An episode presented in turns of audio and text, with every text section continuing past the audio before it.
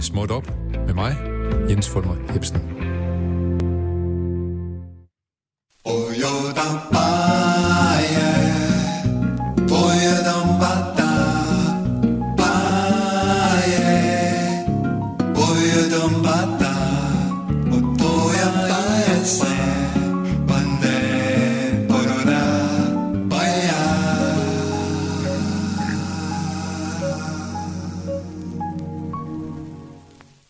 Således skyllede Bossa Nova-bølgen os igen ind til småt op. Programmet, der ved, at selvom man er lille, kan man godt. Behøver man ikke gå i små sko. Og vi leder efter det store i det små, og vi har den motto, der hedder, hvis man aldrig prøver noget, sker der ingenting.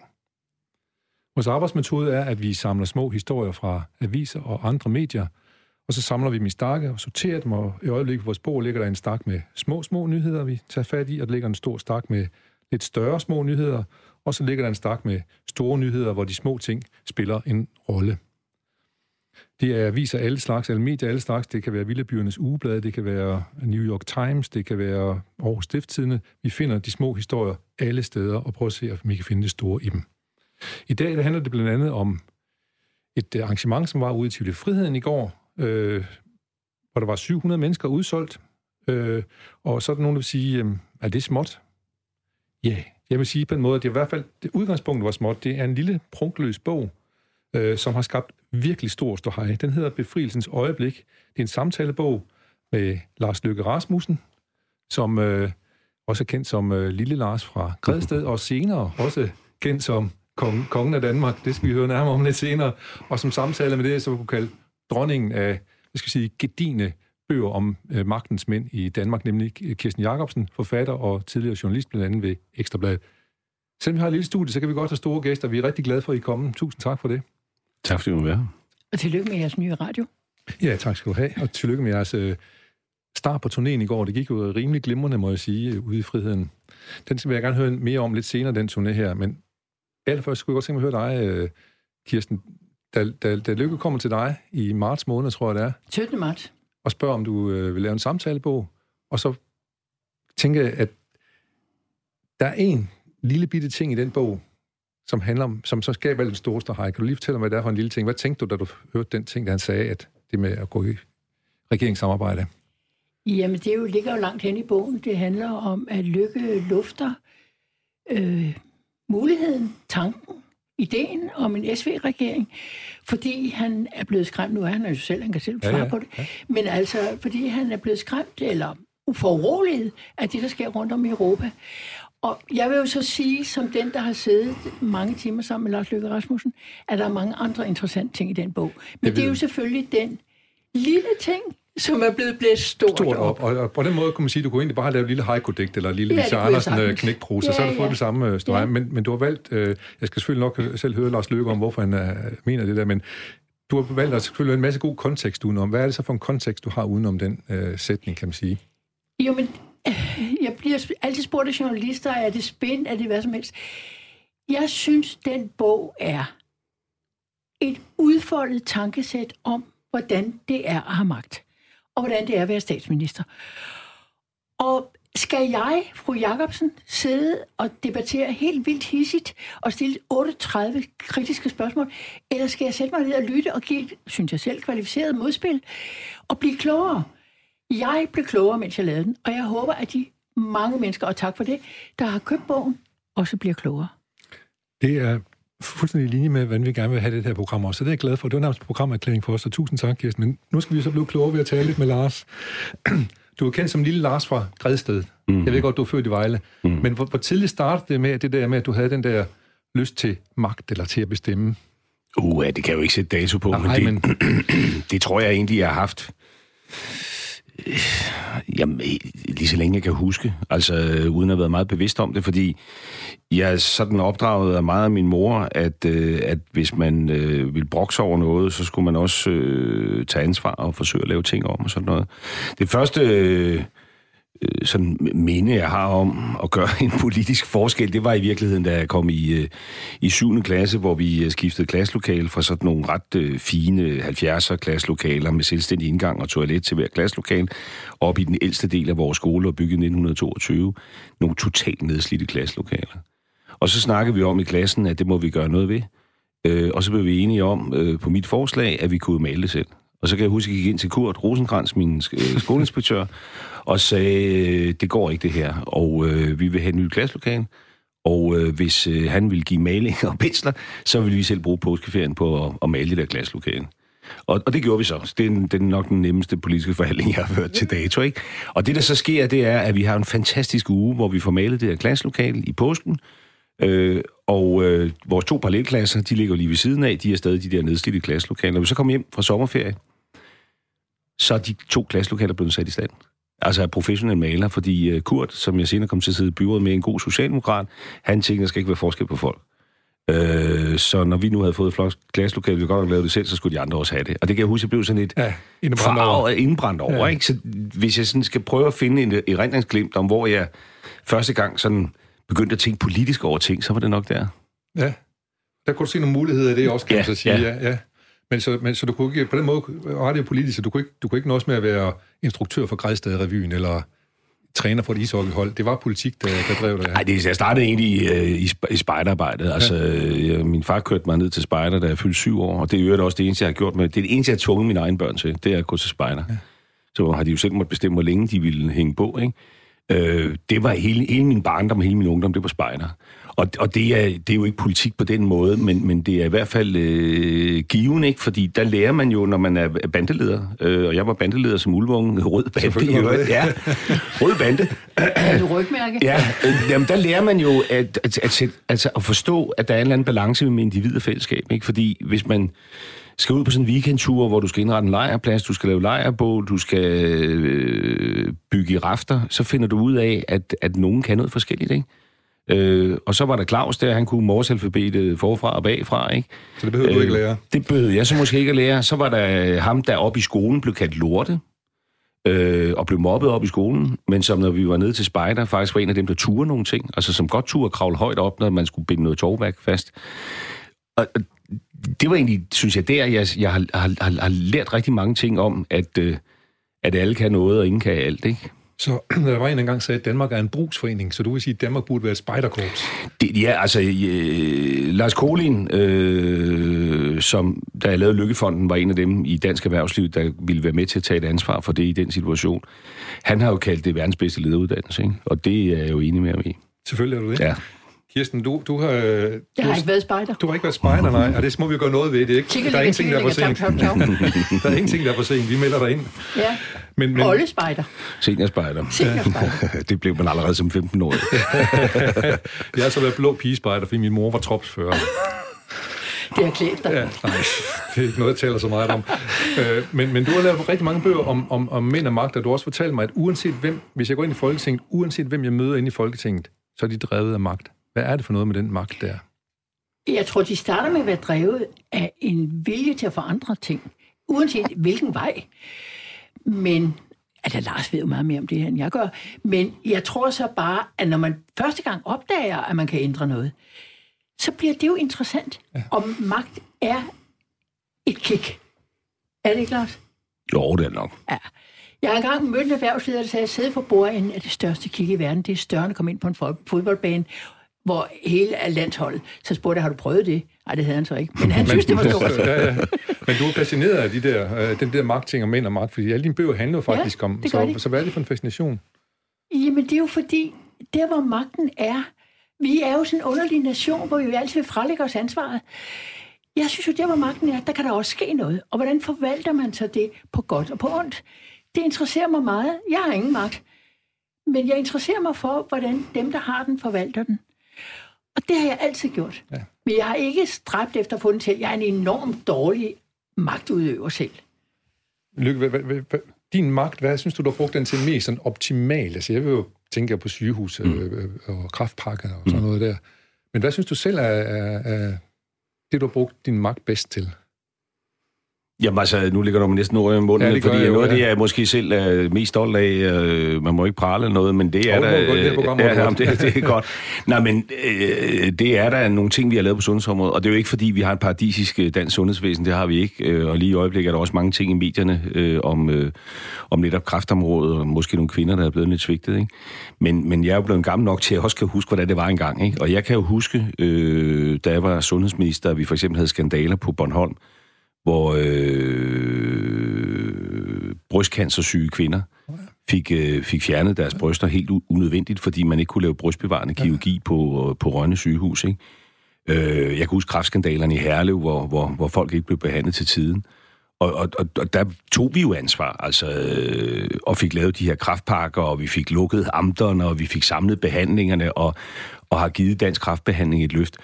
Og, og altså, min stolteste dag i politik øh, overhovedet, det var, øh, da jeg sammen med Ben Hansen fik øh, kraftens bekæmpelses øh, ærespris for et par år siden.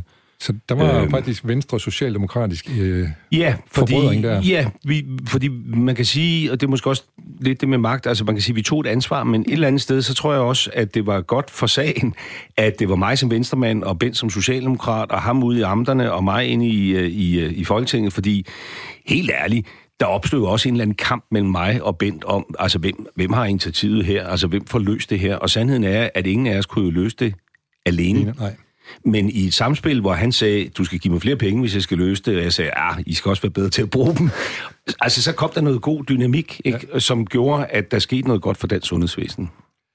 I går hørte jeg, du sagde, at du, at du godt tænkte, at, man tog an, at man for eksempel på plejehjem og andre steder tog et større ansvar, både som øh, ansat og som leder og, og videre. Men giver politikerne egentlig gode nok muligheder for, at man kan tage ansvaret? Jeg, jeg husker jo, at for eksempel din forgænger på i Venstre, der, der talte man meget om, omkring hjemmeplejen, hvor det var sådan 10 minutter til støvsugning. Mhm. Mm-hmm. Det, det, det, det hele var sådan Mhm. ud, uddelegeret. Mhm. Det er jo ikke at give ansvar væk, men synes du, det fungerer godt nu? Nej, altså min pointe i går er jo, at, at der er meget øh, byråkrati og dokumentation og alt muligt, der tager opgaver, øh, der, der tager fokus væk fra kerneopgaverne, som jo grundlæggende skyldes, at der øh, måske er nogen, der glemmer at tage ansvaret. Altså det eksempel, jeg gav i går, det er jo på, på plejehjemsområdet, hvor der for mange, mange år tilbage øh, kørte historier om, at øh, hygiejneniveauet var for lavt osv. osv., osv. Øh, og, øh, og det førte sig til, at vi lavede regler om, at embedslægen skulle komme på kontrolbesøg. Øh, sjov nok skete der jo så det et par år efter, og så var der stadig problemer på nogle plejehjem, ikke? og så kom diskussionen om, jamen vi har jo lavet kontrolbesøg, og så sagde man, ja jo, men det er jo planlagte kontrolbesøg, så, så gør de jo kun rent, når, når de ved, at embedslægen kommer. Så lavede man ekstra uanmeldte besøg, og så vokser byråkratiet op. Og der tænker jeg bare, at, at, øh, at hvis, øh, hvis den umiddelbare leder rundt omkring i hele vores samfund, jo mere ansvar de tager, altså jo færre regler kommer der, ikke? Og det er ikke for at skyde efter dem, altså, fordi det er jo en balance mellem øh, politikere og ansatte, ikke? Nogen skal jo tage ansvaret, ikke? Klart. Men der er for lidt spejderkorps ude omkring på nogle af plejehjemmene, vil du sige, eller spejderånd. Der er, ved du hvad, der er sindssygt mange velfungerende øh, plejehjem, ja. og det er en glæde at komme rundt. Øh, det er ikke så lang tid siden, jeg var på et, hvor de for eksempel, øh, et af de steder, hvor man startede med at cykle med de ældre, ikke? Øh, hvor der er masser af frivillige aktivitet omkring plejehjemmet og sådan noget. Men, men, men vi lever i sådan et, et, et, et mediesamfund, så vi hører jo det dårlige eksempel. Og, og så bruger vi det dårlige eksempel til at sige, hvordan undgår vi det? Og så laver vi nogle gange nogle regler, og jeg er ikke bedre end Som alle andre over dem, politikere, som i virkeligheden gør, at alle de steder, hvor det fungerer, der oplever man, at vi bliver bundet ind i byråkrati. Ja. Ikke? det giver, det giver mening. Jeg skal lige høre, den her magt, den har jo øh, ført dig til, at måske er verdens mægtigste mand, han er ligesom dig til at være kongen af Danmark. Ja. Det vil vi simpelthen høre. Hvordan blev du kongen af Danmark?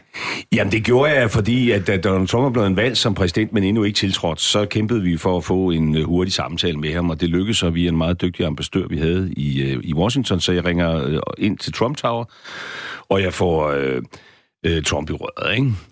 Og han siger en masse godt om, Danmark is a beautiful country, I love Denmark, I love Tivoli og sådan noget. Og så har jeg så øvet mig, fordi han har en svigerdatter, der er dansk, der hedder Vanessa, og øh, hendes mor har spillet med i, i Pigen og Millionæren sammen med Dirk Passer i sin tid.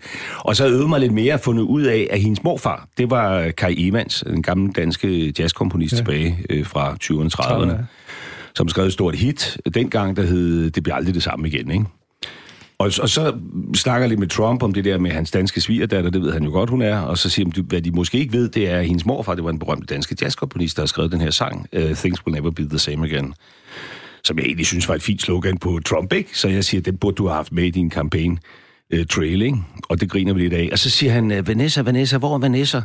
Og så ender det lang historie kort med, at hun kommer på linjen også. Så der er pludselig uh, Trump og Vanessa og mig på den der telefonlinje. Og så siger han, Vanessa, do you know who I'm talking to? Do you know who I'm talking to? I'm talking to the king of Denmark, siger han så. Ikke? Og så siger han, no, no, no, Mr. President-elect, I'm not the king, I'm just the prime minister. Og sådan noget. Så det var meget sjovt. Det var meget godt udnævnt så det. Måske skulle lade ham blive i troen.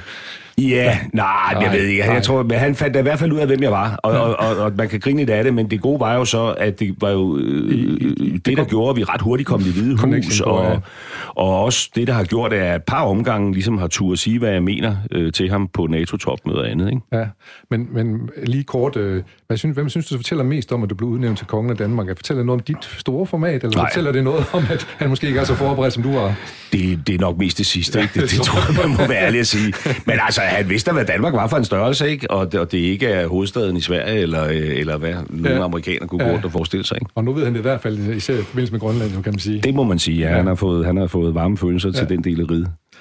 Øh, Kirsten, når man, når, man, øh, når man taler om kommunikation, så er det vel sådan, at politikere de kommunikerer også, og de vil også nødt til at bruge deres, deres følelser og den slags ting. Det må du også vide noget om fra, fra kunsten og kulturens verden, at hvis man vil nå et publikum, så er man nødt til også at vise nogle følelser. Er det, er det noget, du kan genkende til?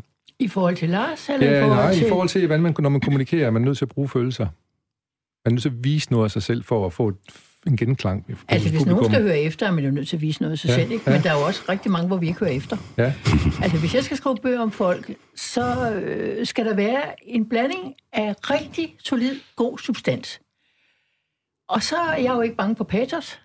Og i øvrigt vil jeg sige til hele det dag, I havde før med ansvar. Ansvar er altså ikke noget, man får. Ansvar er noget, man tager. Påtager sig, ja. Øh, og det er ligegyldigt, hvad rolle man har. Man kan altid tage et ansvar for det, man laver. Ja. Det vil jeg altså gerne fastholde. Nå, men, men følelser...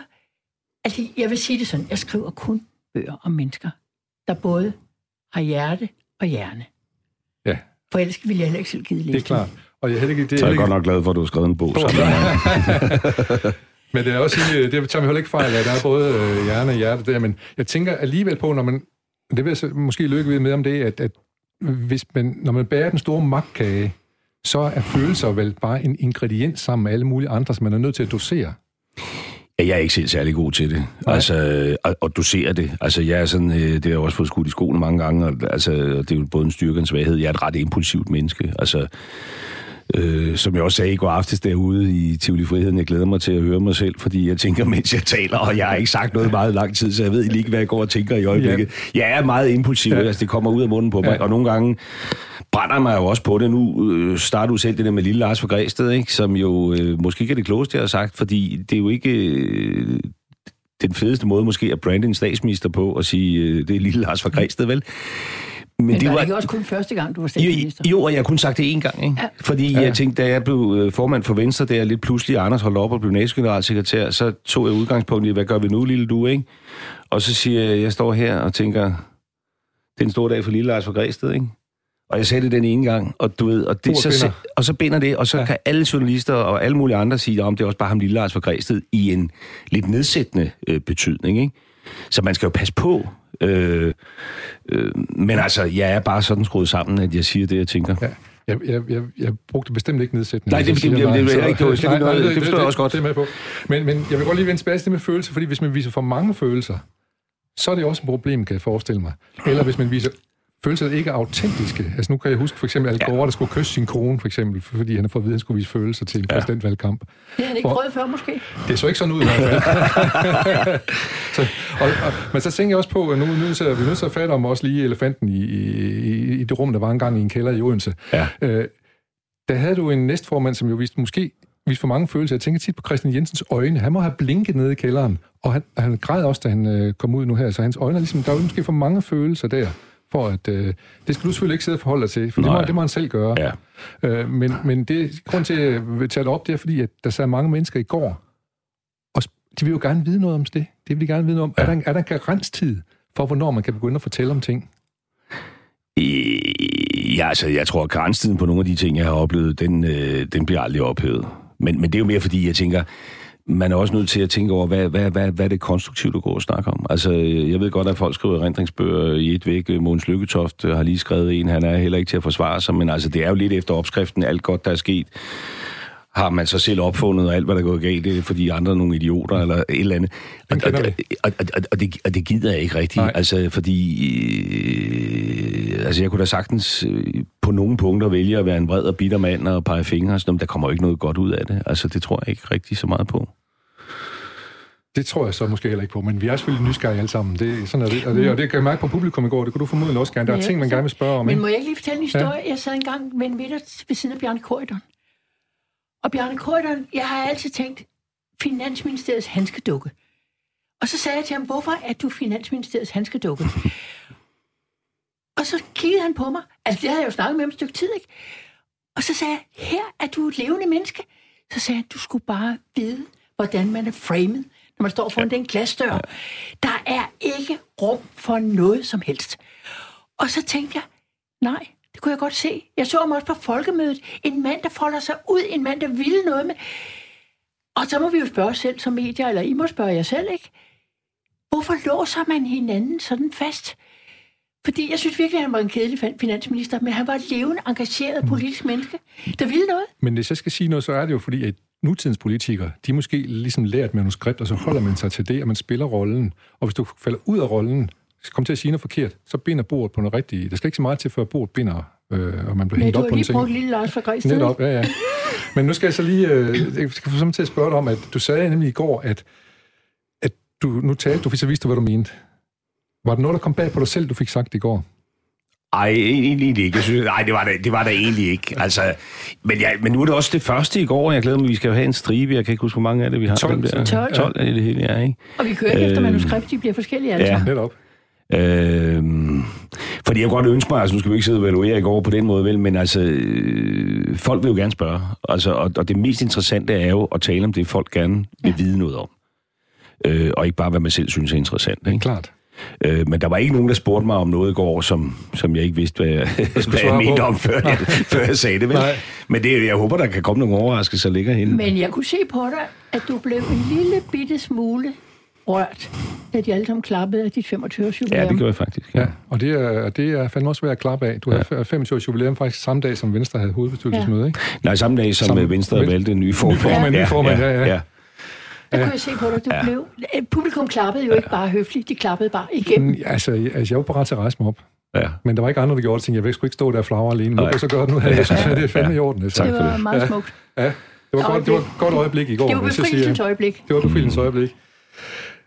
Jeg har lige sådan et... Øh, der, der, du er meget kendt for, hvad kan det her politiske spil og magt og sådan noget videre. Men hvis jeg kigger på de sidste to store magtkampe, du har deltaget i, der, der, er det ikke, der er det gået mindre godt, kan man sige. Ikke? Du, øh, I Folketinget, ja. det, det tog Mette over, ja. Frederiksen over, ja. og i Venstre, ja. nu har Ellemann taget over. Er du ved ja. at miste følelsen for magtspil, eller er du, begynder at interessere dig for noget andet? det kan, ja, jeg ved, jeg ved det ikke. Altså, men, det, men det er jo igen, så har jeg fået sådan en image, som jeg kan fikse alting, og, det jeg, og jeg er bedst med ryggen op mod muren og vinden ind i ansigtet og sådan noget. Øh, men man kan jo ikke vinde dem alle sammen. Altså, jeg er stadig meget, meget godt tilfreds med folketingsvalget. Selvfølgelig ikke, at vi tabte regeringsmagten, men, men helt ærligt, jeg har vidst i flere år, det vil ende der, sådan som hele sidste valgperiode udfoldede sig. Ikke? Og det er jo en af grundene til, at jeg også nåede den her konklusion diskussion om, skal vi ikke skære yderfløjene væk og prøve at bygge noget inde på midten. Men jeg er jo godt tilfreds med den fremgang, Venstre fik. Ja, altså 10 ekstra mandater, øh, det eneste parti, der kan lave flertal alene med regeringen, hvis ellers den vil ja, noget. Ja. Så det følte jeg egentlig, jeg følte egentlig ikke, at jeg tabte folketingsvalget på Nej, den det, måde. det gjorde det gjorde det selvfølgelig heller ikke, men, men øh, jeg har også tænkt på, at I gik tilbage, så blev du statsminister, ja. så vinder du valget, ja. går meget frem, og så mister du statsministerposten. Ja. Det må også være Det, det har Helle Thorne jeg også grinet lidt af øh, ude på den anden side af alt det her. Ikke? At det, er jo, det, er jo, det er jo noget sjovt noget at skulle forklare ud i verden, at det foregår på den måde, at dem, der har de dårligste valg, de får, de, de får regeringsmagten ja, ja. i Danmark. Ikke? Øh, ja, men jeg synes ikke, jeg tabte den der. Det er klart, det der formandskab i Venstre, det tabte jeg, men, øh, men, men, men, og det hænger nok også måske lidt sammen med, at også, når du spørger, altså selv ligesom har nået den konklusion et eller andet sted, at det her, det er med snart, det udløber snart. Altså, øh, for jeg er svært ved selv at kunne se det meget store perspektiv i, at jeg ville være den ledende figur for Venstre til et valg om fire år. Så min ambition med at blive, var jo ikke, at jeg skulle blive hele valgperioden, hvis det blev en fireårig valgperiode. Det var, at det var den bedste måde at komme i arbejdstøjet på dag et, og skabe rum til, at Jakob kunne vokse til at blive formand om et år eller to. Og så kommer der pludselig det her forløb, som egentlig ender der, hvor jeg egentlig også tænkte, det skulle ende. Det endte bare lidt hurtigere. Og et ringe koreograferet, hvis man tænker på flot exit. Og så måtte jeg bare lige bide mig lidt i læben og tænke, skal min øh, ærekærhed, altså skal det stå i vejen for, at, øh, at vi kan komme videre? Det, det, det skal vi ikke bruge flere kræfter Nej. på. Ikke? Men som minimum burde du have været båret rundt på guldstol, i hvert fald lige en enkelt eller to omgange, må man sige, synes jeg. Men det, Ja, nu var jeg der så slet ikke, men Nej, nu skal men- vi jo have landsmøde her Ja. ja. om et par uger, Der er det vist ikke, og der satser jeg der på at komme forbi, så må vi se, hvordan det går. Men så må jeg også sige, altså, fordi nu har jeg jo været fri af det her nogle uger, og, og, og jeg begynder altså at kunne se rigtig mange spændende perspektiver i at være, at være en fri mand. Ja. Altså mange sjove ting, man kan lave. Befriet mand. Ja, en befriet mand, Ja. Kirsten, hvordan læser du befrielsens øjeblik? Hvad er det for et øjeblik? Jeg ved godt, du, du kom ind Det på det, men er hvad jo, tænker altså, du? jeg, jeg, altså, da Lars sagde til mig, det, altså, det er befrielsens øjeblik for mig, så tænker jeg, yes, det er titlen. Og i virkeligheden rummer den jo alle muligheder. Hvad, hvad er befrielsens øjeblik? Men du forklarer det jo selv med, at det, du har lyst til, det er efter VLAG-regeringen. Det er at sige, hvad du mener, ikke? Og det kan man jo så sige, det fik du fremgang på at tage regeringsmagten. Ja. Interessant, ikke? Men øh, al- altså, jeg læser den. Det vil, jeg, jeg vil gerne ro. Jeg synes, al beskedenhed, det kan godt være falsk. Jeg vil gerne sige, jeg synes, det er en vanvittig interessant bog om Klart. at have ja. magten.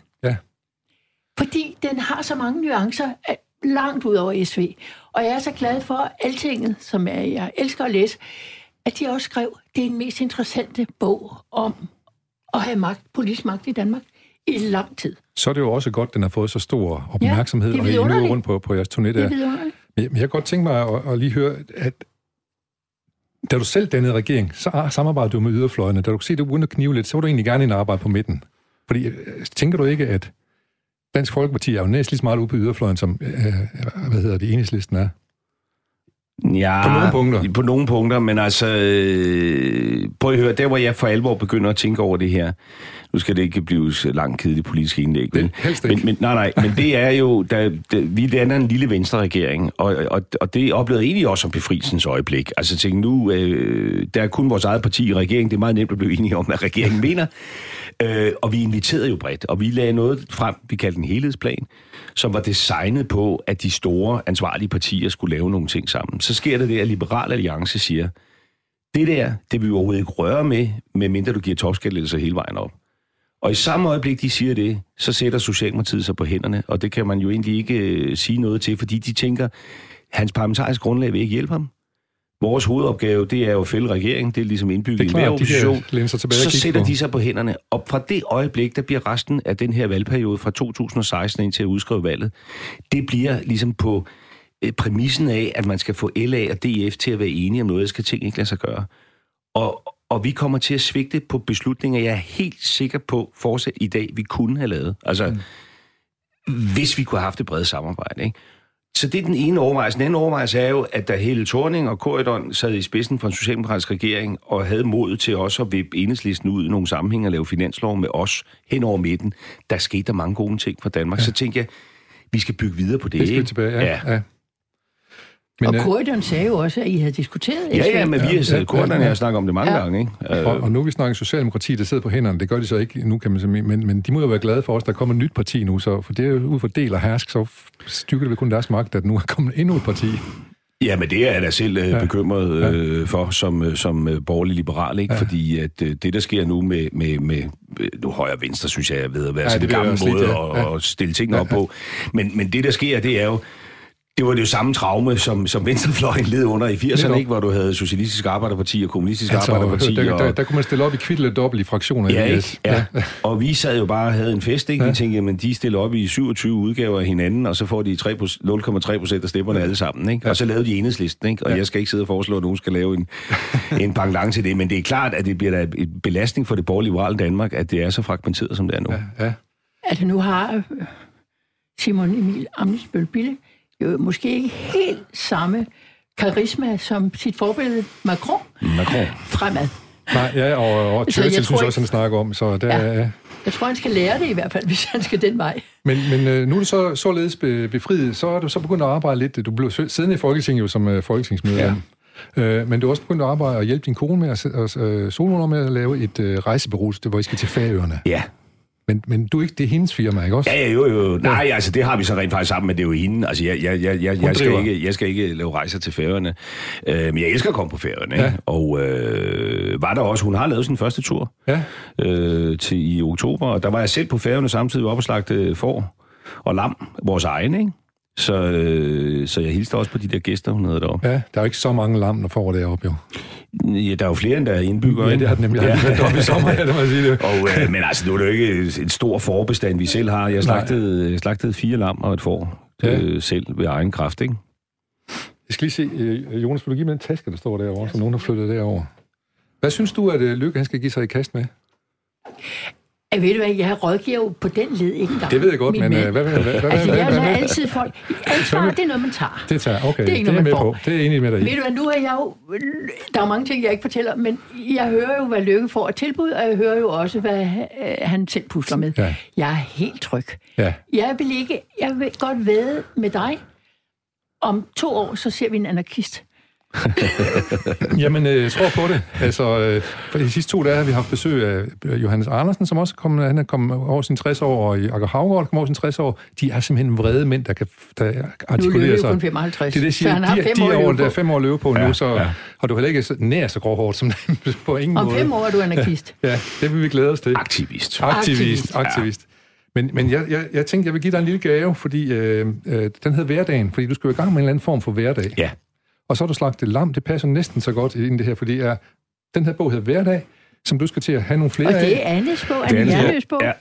Og, Ej, hvor er øh, den fin. og øh, det er også øh, sådan, du kan lave mad til din kone. Det er nemlig en kogebog, fordi hvis hun er travl med sit firma, så kan du måske hjælpe lidt til Jamen, med du hvad, derhjemme. det er sådan hjemme hos os, at det er mig, der laver Det er dig, der laver maden. Og det har det været os, der havde travlt. Ja, og hvad er din favoritret at lave, må jeg spørge om det? Og jamen, altså, nu er jeg selvfølgelig rigtig god til langtidsstegt øh, lammekøl af egen øh, produktion, ikke? Eller fermenteret lam. Men øh, ja, vi, jo, det gør vi så også, fordi øh, men der har vi lavet det kompromis, at vi tager køllerne hjem ferske, og, og borgene hænger vi op og laver tørret lammekød af, Wow. øh, altså sødt, ikke? Ja.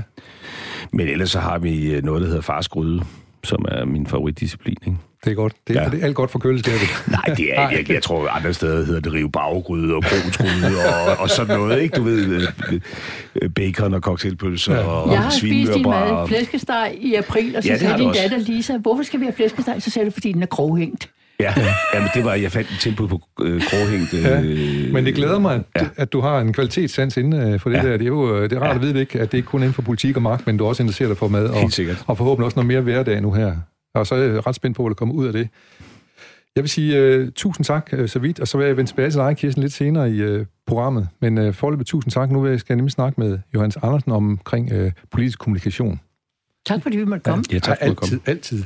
Jeg skal lige også høre spørge, nu har jeg jo den her bog, om I ikke lige vil begge to vil. Jeg, jeg kan lige sige, den turné skal på. Det minder mig om en rockkoncert. Fuldstændig. Og, og, øh, og, jeg, og jeg talte lige med Niels Havsgaard i går og interviewede ham, og øh, han, er også, han skal på en stor turné også. Han har så 53 job, I har 12. Men jeg vil så sige, køen til autografer var betydeligt større i går ude hos dig, end jeg nogensinde oplevede det med Niels Havsgaards koncerter. Der var en... Du må have taget dig, det må have taget dig timer at skrive alle de Ej, autografer. det tog lidt tid, ikke? Ja. Det tog meget tid. Ja. Det er også derfor, jeg venter til i dag med at lige vil spørge dig, om du vil skrive i befrielsens øjeblik her. Øh, øh, og Kirsten, der kan måske sige sig, Havsgaard, han siger også, det er vigtigt, at man, at man, at man holder sig frisk hver dag, og at, øh, at skitsen er måske mere interessant end det færdige stykke arbejde. Og det er det samme, den tilgang tager du også med, at du prøver de her 12, at lave dem lidt forskellige, ikke? Ikke lidt forskellige, meget forskellige. Meget forskellige. Fordi Lykke har så mange sider, så hvorfor skulle vi køre den samme rille? Så vi har ikke noget manuskript, og nogle gange går det godt, og andre gange går det småt. Ja. Det er det. Hvis man aldrig prøver noget, sker der ingenting. Det er det. Ja. En af de, øh, øh, jeg, skal, jeg kan måske lige gøre sådan her, fordi vi har sådan en lille jingle, som markerer, at nu skal vi noget andet. Radio 4 taler med Danmark. Jeg kan altså ikke lade være at jeg synes, den er knaldgod, den jingle, men jeg skal nok lade spille den igen.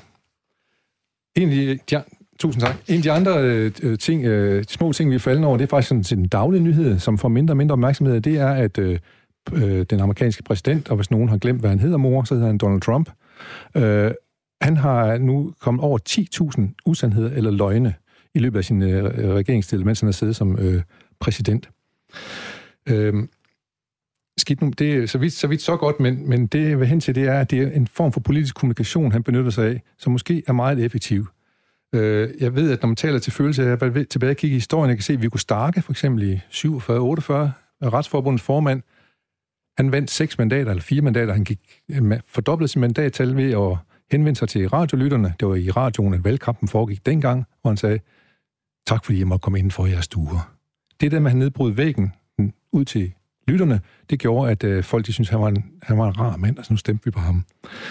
En anden ting med følelse er jo også, at for eksempel Axel Larsen i 1960, da han ja stiftede SF, lå med et brækkeben i en hospitalseng og førte valgkamp, og øh, måske var det første gang SF øh, var i øh, Folketinget, de fik 11 mandater på et brækket ben, kan man sige, og udover selvfølgelig Axel Larsens politik. Mette Frederiksen gik også frem i meningsmålingerne, i hvert fald her på det seneste valg, da hun øh, fik en, en mindre operation.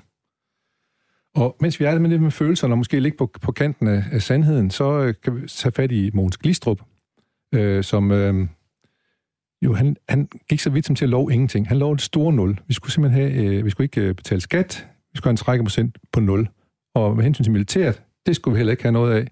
Det skulle vi bare nedlægge, og så skulle øh, være en telefonsvar, som sagde på russisk, vi overgiver os. Og han, øh, han fik jo et kæmpe stort valg, et såkaldt protestvalg, hvor han kom ind med, jeg kan ikke huske, om det var nogen 20 mandater faktisk. Og det var det samme, øh, det var det samme valg, hvor øh, Centrumdemokraterne kom ind. Kommunisterne fik comeback med Knud Jespersen. Og i hele taget så blev Folketinget jo spredt ud på alt, alt for mange, ikke, ikke alt for mange, det må jeg ikke sige, men på rigtig mange partier. Jeg vil prøve at høre Johannes Andersen, øh, skal simpelthen holde igennem. Johannes Andersen? Det er der. Det er, det er der. Du sidder i Aalborg og er samfundsforsker og en god mand og gæste, og jeg sidder faktisk her med Lars Lykke og Kirsten Jacobsen, som fortæller om befrielsens øjeblik, bare så du ved, hvilken kontekst du taler ind i. Kan du ja. ja. Hvis du lige vil spørge et enkelt spørgsmål, så er jeg sikker på, at du måske kommer svar på det, men jeg har i hvert fald lige et til at starte med. Måns Glistrup, er han det nærmeste, vi kommer Trump i Danmark? Hans måde at kommunikere på? Ja, det, det er han nok. Øh, og, og det, der jo er vigtigt, når man øh, husker eller tænker på det der med at kommunikere på følelser, det er, at følelser kan vække noget til live. Altså, det er jo det, der, der i virkeligheden er det interessante i den her sammenhæng her. At hvis man spiller på nogle følelser, og de følelser har måske været indebrændt, indeklemt eller øh, overset eller et eller andet øh, i en periode, så kan de ligesom blive vagt. Og det, når vi snakker om politik, så kan det jo være en følelse af, jeg bliver simpelthen uretfærdigt behandlet. Ja, der er simpelthen nogen, der tager røven på mig. Og, og det er jo sådan set det, øh, Mogens Glistrup, han, han lykkedes med. Fordi han havde oplevet, eller for, folk, mange folk har oplevet, at øh, man, man simpelthen ikke havde holdt løfterne i forhold til det med skatten. Vi har lige haft en borgerlig regering, som ikke har gjort andet end at lave øh, Danmarks rekord i skattestigninger. Og det er jo, øh, ja, det, det var jo det, tankevækkende, det, det, det, det, det, det, tror jeg lige, vi skylder. ord på det. Jeg, jeg, jeg tænker, vi skyldes lige sige, når du siger, at vi lige har haft en borgerlig regering, det var lige før Glistrup, du taler om den borgerlige regering. Det er ikke den, ja, det var en, det var ikke Lykkes regering. En regering af Venstre, Konservative eller Radikale ja. Venstre. Uh, og og, og det, konservative gik blandt andet til valg på, at borgerne, eller pengene ligger bedst i borgernes lomme. Det var den store uh, parole der. Og de uh, lavede Danmarks rekord i skattestigning. Og det var så det, Måns uh, Glistrup så i virkeligheden med sin uh, noget anarkistiske måde at kommunikere på, faktisk lykkedes at vække en, den der oplevelse, og han satte ord på den der oplevelse og fornemmelse. Og det gav ham et politisk øh, boost. Og hvis jeg sådan kigger på Trump, så er det jo lidt det samme, der, der gør sig gældende med, med, med, for ham. Fordi han har også ved at appellere til nogle, nogle spontane følelser, og det virker øh, meget spontant. Noget af det tror jeg er rigtig kalkuleret. Øh, men, men ved at han gør det, så er han i stand til faktisk og, og, og rejse nogle fornemmelser ind i folk, som gør, at de får den, hvis de har den der fornemmelse af, der er ingen, der har lyttet til mig nu i de sidste mange valg, så får man pludselig en, der sådan giver dem et indtryk af, at det er det, der sker. Det er det, man gør, ja. Men, øh, men Glistrup gjorde vel også det øh, snedige, eller hvad nu skal sige. Han, han, han sagde, at man var frihedskæmper, hvis man betalte nul i skat. Og det talte vel også til nogle han, følelser? Han havde, Ja, man er rigtig mange rigtig snedige øh, øh, elementer. Det er en det der, han startede med, at, at han anså dem, der ikke betalte skat for at være frihedskæmpere. Øh, og det var jo så i den grad også medvirkende til at flytte blikket på, ja, han har sagt både, hvad en frihedskæmper egentlig er, øh, og det er jo en, en kæmpe stor overmagt, man kæmper imod. Øh, det gjorde man i hvert fald under 2. verdenskrig, øh, og det var modigt, øh, og det er sådan set det mod, som Glistrup han så også talte til.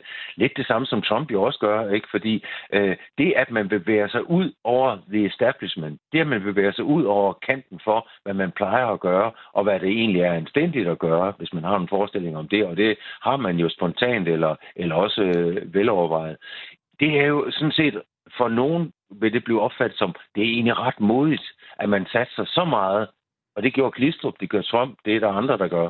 Vi har så i moderne historie, der har vi ikke rigtig set sådan nogen. Men på den måde også blevet talerør for, hvad skal man sige, nogle frustrationer, der, der, der, der ligger rundt omkring i befolkningen. Det er præcis. Ja, Ja, altså det er det der med, at spiller man på følelserne, så kan man sætte noget i gang, og som starter en mere eller mindre velovervejet politisk øh, øh, resonering, som fører en derhen til, jeg vil simpelthen støtte den mand. Jeg er ikke enig med manden i, i alle hans øh, punkter, øh, men jeg støtter ham, fordi han simpelthen tør gøre noget, som jeg er rigtig enig med ham i. Nu, nu, nu måske nu, at du skal prøve at spørge øh, Lars Løkke, om han er enig med dig i det, den analyse. Så lad mig spørge, om han er enig med mig. ja, ja, ja, det er jeg faktisk. Altså, jeg sidder, det kan du ikke se, det er jo radio, men jeg sidder nikket til meget af det, du har sagt. Jeg synes, det giver god ja. mening, sådan som du beskriver det. Og, og, og nu, øh, hvis man så fører øh, pointen lidt længere hen, så øh, øh, hvis nu man tager din øh, situation her øh, inden for det nylige, så må man jo også sige, at den har jo formodentlig også vagt følelser. Ikke nødvendigvis nogen, du har været med til at øh, vække, men, men den har jo bragt nogle følelser i gang. Øh, og ikke mindst internt i dit parti skete der jo så også noget, mm. og blandt vælgerne skete der formodentlig mm. også noget. Jamen, altså, jeg er, da ikke, jamen, jeg er da, altså, personligt er jeg ikke i tvivl om, at øh, for eksempel den her melding, som nu sidder vi og snakker om den bog, Kirsten har skrevet med, os, øh, hvis man skal sige det lidt kort, altså skal yderfløjene væk, øh, lad de voksne i lokale styre Danmark. Det, det, har der, det, har der, det har der talt til nogle følelser, som, øh, som er i befolkningen. Det, det, det, det, det, det er jeg ret sikker på. Altså, fordi jeg har mødt det igennem... Får, du får god hjælp i dag. Ja, det kan du sige. Men, men, men, men altså, fordi jeg har bare mærket, når jeg har været rundt de seneste år, at der har været rigtig mange danskere, som de fleste, der tænker, kunne vi ikke øh, få lidt mindre ballade på Christiansborg, og hvorfor skal I hoppe og springe efter dem der med de ultimative krav? Kunne, kunne de ansvarlige fornuftige ikke finde sammen? Ikke? Altså, den, den, den øh, grundstemning har der jo været i befolkningen, og det tror jeg da, og det øh, mener jeg også, jeg kan dokumentere, er jo en af grundene til, at Venstre, altså Venstre gik frem efter, at den her bog kom øh, den, 17. den 17. maj.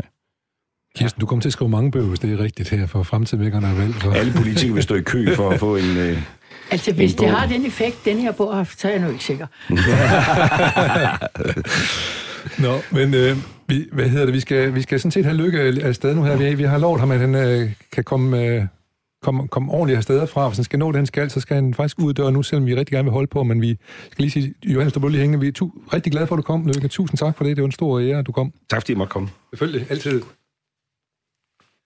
Jeg kommer lige ind og, og henter dig. Jo, Johannes, jeg kan lige benytte lejligheden så til her og sige, øh, hvad gik der galt med Fremskridtspartiet? Hvorfor, hvorfor rød Glistrup ud? Altså, det gjorde han jo, fordi at, øh, at øh, hvad skal man sige, omverdenen indhentede ham. Ikke? Altså, og det vil sige, at hans, øh, hans ambitioner om at lave en nulskatteløsning for sig selv og for andre, øh, den gik jo galt. Og det vil sige, at skattevæsenet og dermed efterfølgende også øh, det juridiske system kom efter ham, og han blev dømt. Øh, og den dom gjorde flere ting. Øh, altså på den ene side, så, så svækkede det hans selvtillid. Øh, og det vil sige, at øh, den svækkede hans fandenivoldskhed. Altså den der lidt anarkistiske måde at agere og kommunikere på, den blev svækket mærkbart, da han kom tilbage efter at have siddet i fængsel. Så, i så, så man kan sige, at det følelsesdrive, han havde, det blev måske mere postuleret, end, men det føltes Ja, følt. det gjorde det nemlig. Ja, det er faktisk et godt perspektiv på det. Øh, og, og, det og det er jo sådan, at, at, at øh, forsøger man med falskhedens stemme alt for åbenlyst og kommunikere i forhold til følelserne, så bliver det gennemskuddet med det samme. Og så bliver det det der, fordi det er der jo rigtig, det der, sådan har rigtig mange mennesker, der, de fleste af os, det er, at vi simpelthen spontant reagerer, når vi, når vi ser et, et falsk smil. Det er ulven. Det er rigtigt. Og så er i gang med at spise sin grise, ikke? Ja, netop. Men, men så vil jeg lige her til allersidst, øh, nu vil vi bevæge os helt op til, til, til nutiden her, for en af, de, en af de små ting, man også kan, øh, som kan afsløre, at man måske har for mange følelser, det er jo heller ikke godt, man har for mange følelser. Lykke siger, at han har mange følelser, nogle gange kommer til at sige, når han kommer til at fortryde eller for spontan. Men vi har også lige, øh, jeg kan så spørge dig om, for det skulle jeg ikke tale med ham om, men for eksempel de, små, de øjne, som sidder på Christian Jensen, de har jo afsløret ham nogle gange, ikke? Han blinkede jo. ned i kælderen i Odense, og han græd, da han ja. var færdig der. Det er simpelthen for mange følelser ja. for folk, ikke? Jo. Øh, hvis man vil have magten. Og, hvis man vil have magt og indflydelse. Jamen for Pilan da, altså, hvis, hvis du øh, er, er rablende ligeglad med, hvordan dit omdømme er i en given situation, men du entydigt går efter at få magten, så er det jo lettere at sige, du er et røvhul. Øh, jeg vil have det sådan. Det er det.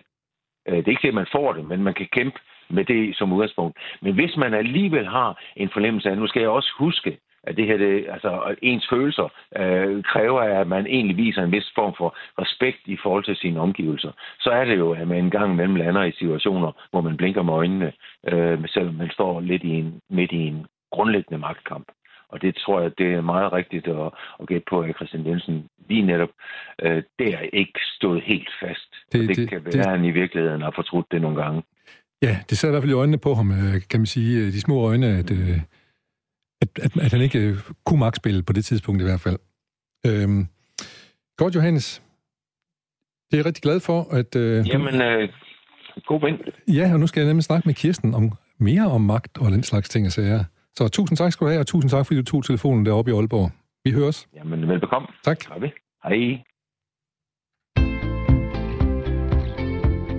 Radio 4 taler med Danmark.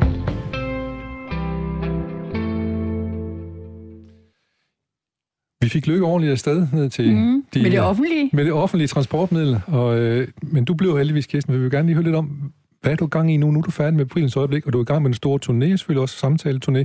Men du, jeg ved, du skriver bøger, det ved jeg. Ja, ja. Jeg har lige afleveret et manuskript til Politikens Forlag om en kunstner, der bor i Herning. Altså, det er jo næsten Venstre Højborg. det vidste jeg jo ikke, jeg var i gang, inden jeg begyndte på Befrielsens Øjeblik. Øhm, øhm, Ingvar Kronhammer. Og det er jo bare noget helt andet. Ja, fortæl om det. Hvad er det, hvad er det for noget, der er helt andet i det, og hvad fascinerer dig ved det? Jo, men det er jo en helt anden verden. Øh, kunstens verden. Altså, øh, jeg vil lige sige om det der med magt og Blinken og Christian Jensen Undskyld, ja. og Lykke. Måske havde Lykke så mange følelser, så han gik ud til. Og måske rigtigt. havde Christian Jensen lidt færre følelser, så han kunne kontrollere gråden. Jamen, uh, det, det vil jeg det, ikke afvise. Nej, jeg ved det jo ikke. Nej, men uh, det er udmærket resonemang af de små, uh, en lille bitte tårer, der faldt men, og den men, betager jo folk, mens man synes, det var uværdigt at gå ud på terrassedøren. Måske var der simpelthen så mange følelser, så man ikke kunne gå ud. Jo, også, men også hvis Johannes har ret, så ja. øh, hvis man går ud og viser sine tårer øh, for den samlede presse, så, øh, så er det også, kan det også give bagslag. Ja, det kan sandelig også give bonus. Det kan også give bonus, hvis en lille bitte tårer falder på det helt rigtige ja, tidspunkt. Ja, og folk siger, at det skulle også synd for ham. Og den anden, han løb bare ud af bagdøren. Men, men, men det signerer også svaghed på en eller anden måde, måske. Det ved jeg ikke. Ja. Jeg ved det ikke. Jeg vil, jeg vil undersøge det. Derfor spørger folk omkring det. Nå, men, men Kronhammer, det er noget helt andet. Kronhammer er noget helt andet, og det har jo været noget helt andet for mig. Men som sagt var jeg i gang med at skrive den, inden Lykke ringede til mig og spurgte, om jeg ville være med til at lave befrielsens øjeblik. Så det har selvfølgelig også været et skift at skulle tilbage til en stor, mærkelig, meget lidt mainstream kunstner. Men det er jo det, der er så fantastisk ved mit fag og ved dit fag, og det er det der med, at vi kan bevæge os rundt i forskellige miljøer. Og jeg vil lige sige om Lykke, han er pludselig kommet ud af boblen. Jeg kan, ved I hvad? I aftes, der blev vi kørt hjem af en taxichauffør, der bare, han var fra Syrien, og så siger han, Lars, jeg elsker dig. Må ja. jeg give jer en tur gratis? Sådan. Nej, nej, nej, sagde vi. Altså, pludselig kommer han jo ud i en virkelighed. Ja. Nå, nu skal vi ikke snakke mere om ham. Nej, det er fint nok, men... Men, øh, men det er bare... Jeg skal lige høre, kørte han lige på 8 taler ekstra med jer, sådan for... Han var i hvert fald... Og de løb jo ud af taxaerne ja. alle mulige, Jeg ville gerne have taget selfie og sådan noget. Og jeg tænkte, Morten Østergaard, han skulle bare lige gå bagved og se, hvor mange... Jeg har jo oplevet det. Hvor mange af det, der hedder anden etnisk herkomst, der kommer ind til Lykke og siger, må jeg ikke få taget en selfie med dig? Altså, det er jo ikke det, vi forbinder den borgerlige regering med. Pyt nu med det. Vi er tilbage yes. Kronhammer. Men, men, men det skal du lige fortælle mig, når den uh, udkommer, den bog, og det er en stor bog, fordi... Det, den udkommer til foråret, fordi nu skal den produceres, og der er taget billeder af Per Morten Abrahamsen, som er en fantastisk fotograf. Og nu, nu prøver vi at lave en sindssygt flot bog, som er... Vi kører rundt i Jylland, mens vi taler sammen. Små ydmyge steder, og store Ingvar, han fortæller om, hvorfor han holder de steder, og han fortæller om, hvorfor han laver sin mærkelige kunst, som står mange steder rundt om i Jylland og i København og på Sjælland, men som måske mange, i hvert fald i København, ikke kender. De kender ham ikke. Hvornår kommer den udkommet til? Den glæder mig til at se. april, vil jeg tro. Marts, april. Ja, og det, er det mere sådan en coffee table book, Nej, kan man sige? slet ikke. Nej, okay. Lige præcis det modsatte. Almindelig bog, du kalder lille ydmyg bog, Prunk- normalt prunkløs, format. prunkløs, ja. Prunkløs bog i form normalt format. tak skal du have, Kirsten. Ja, det glæder mig tak. til.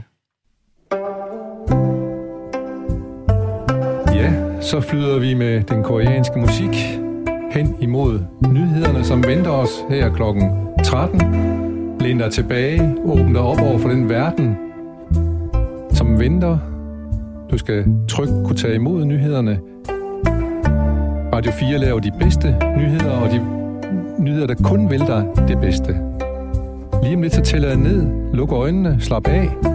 10, 9, 8, 7, 6, 5, 4. Dørene åbner sig til nyhederne. 9,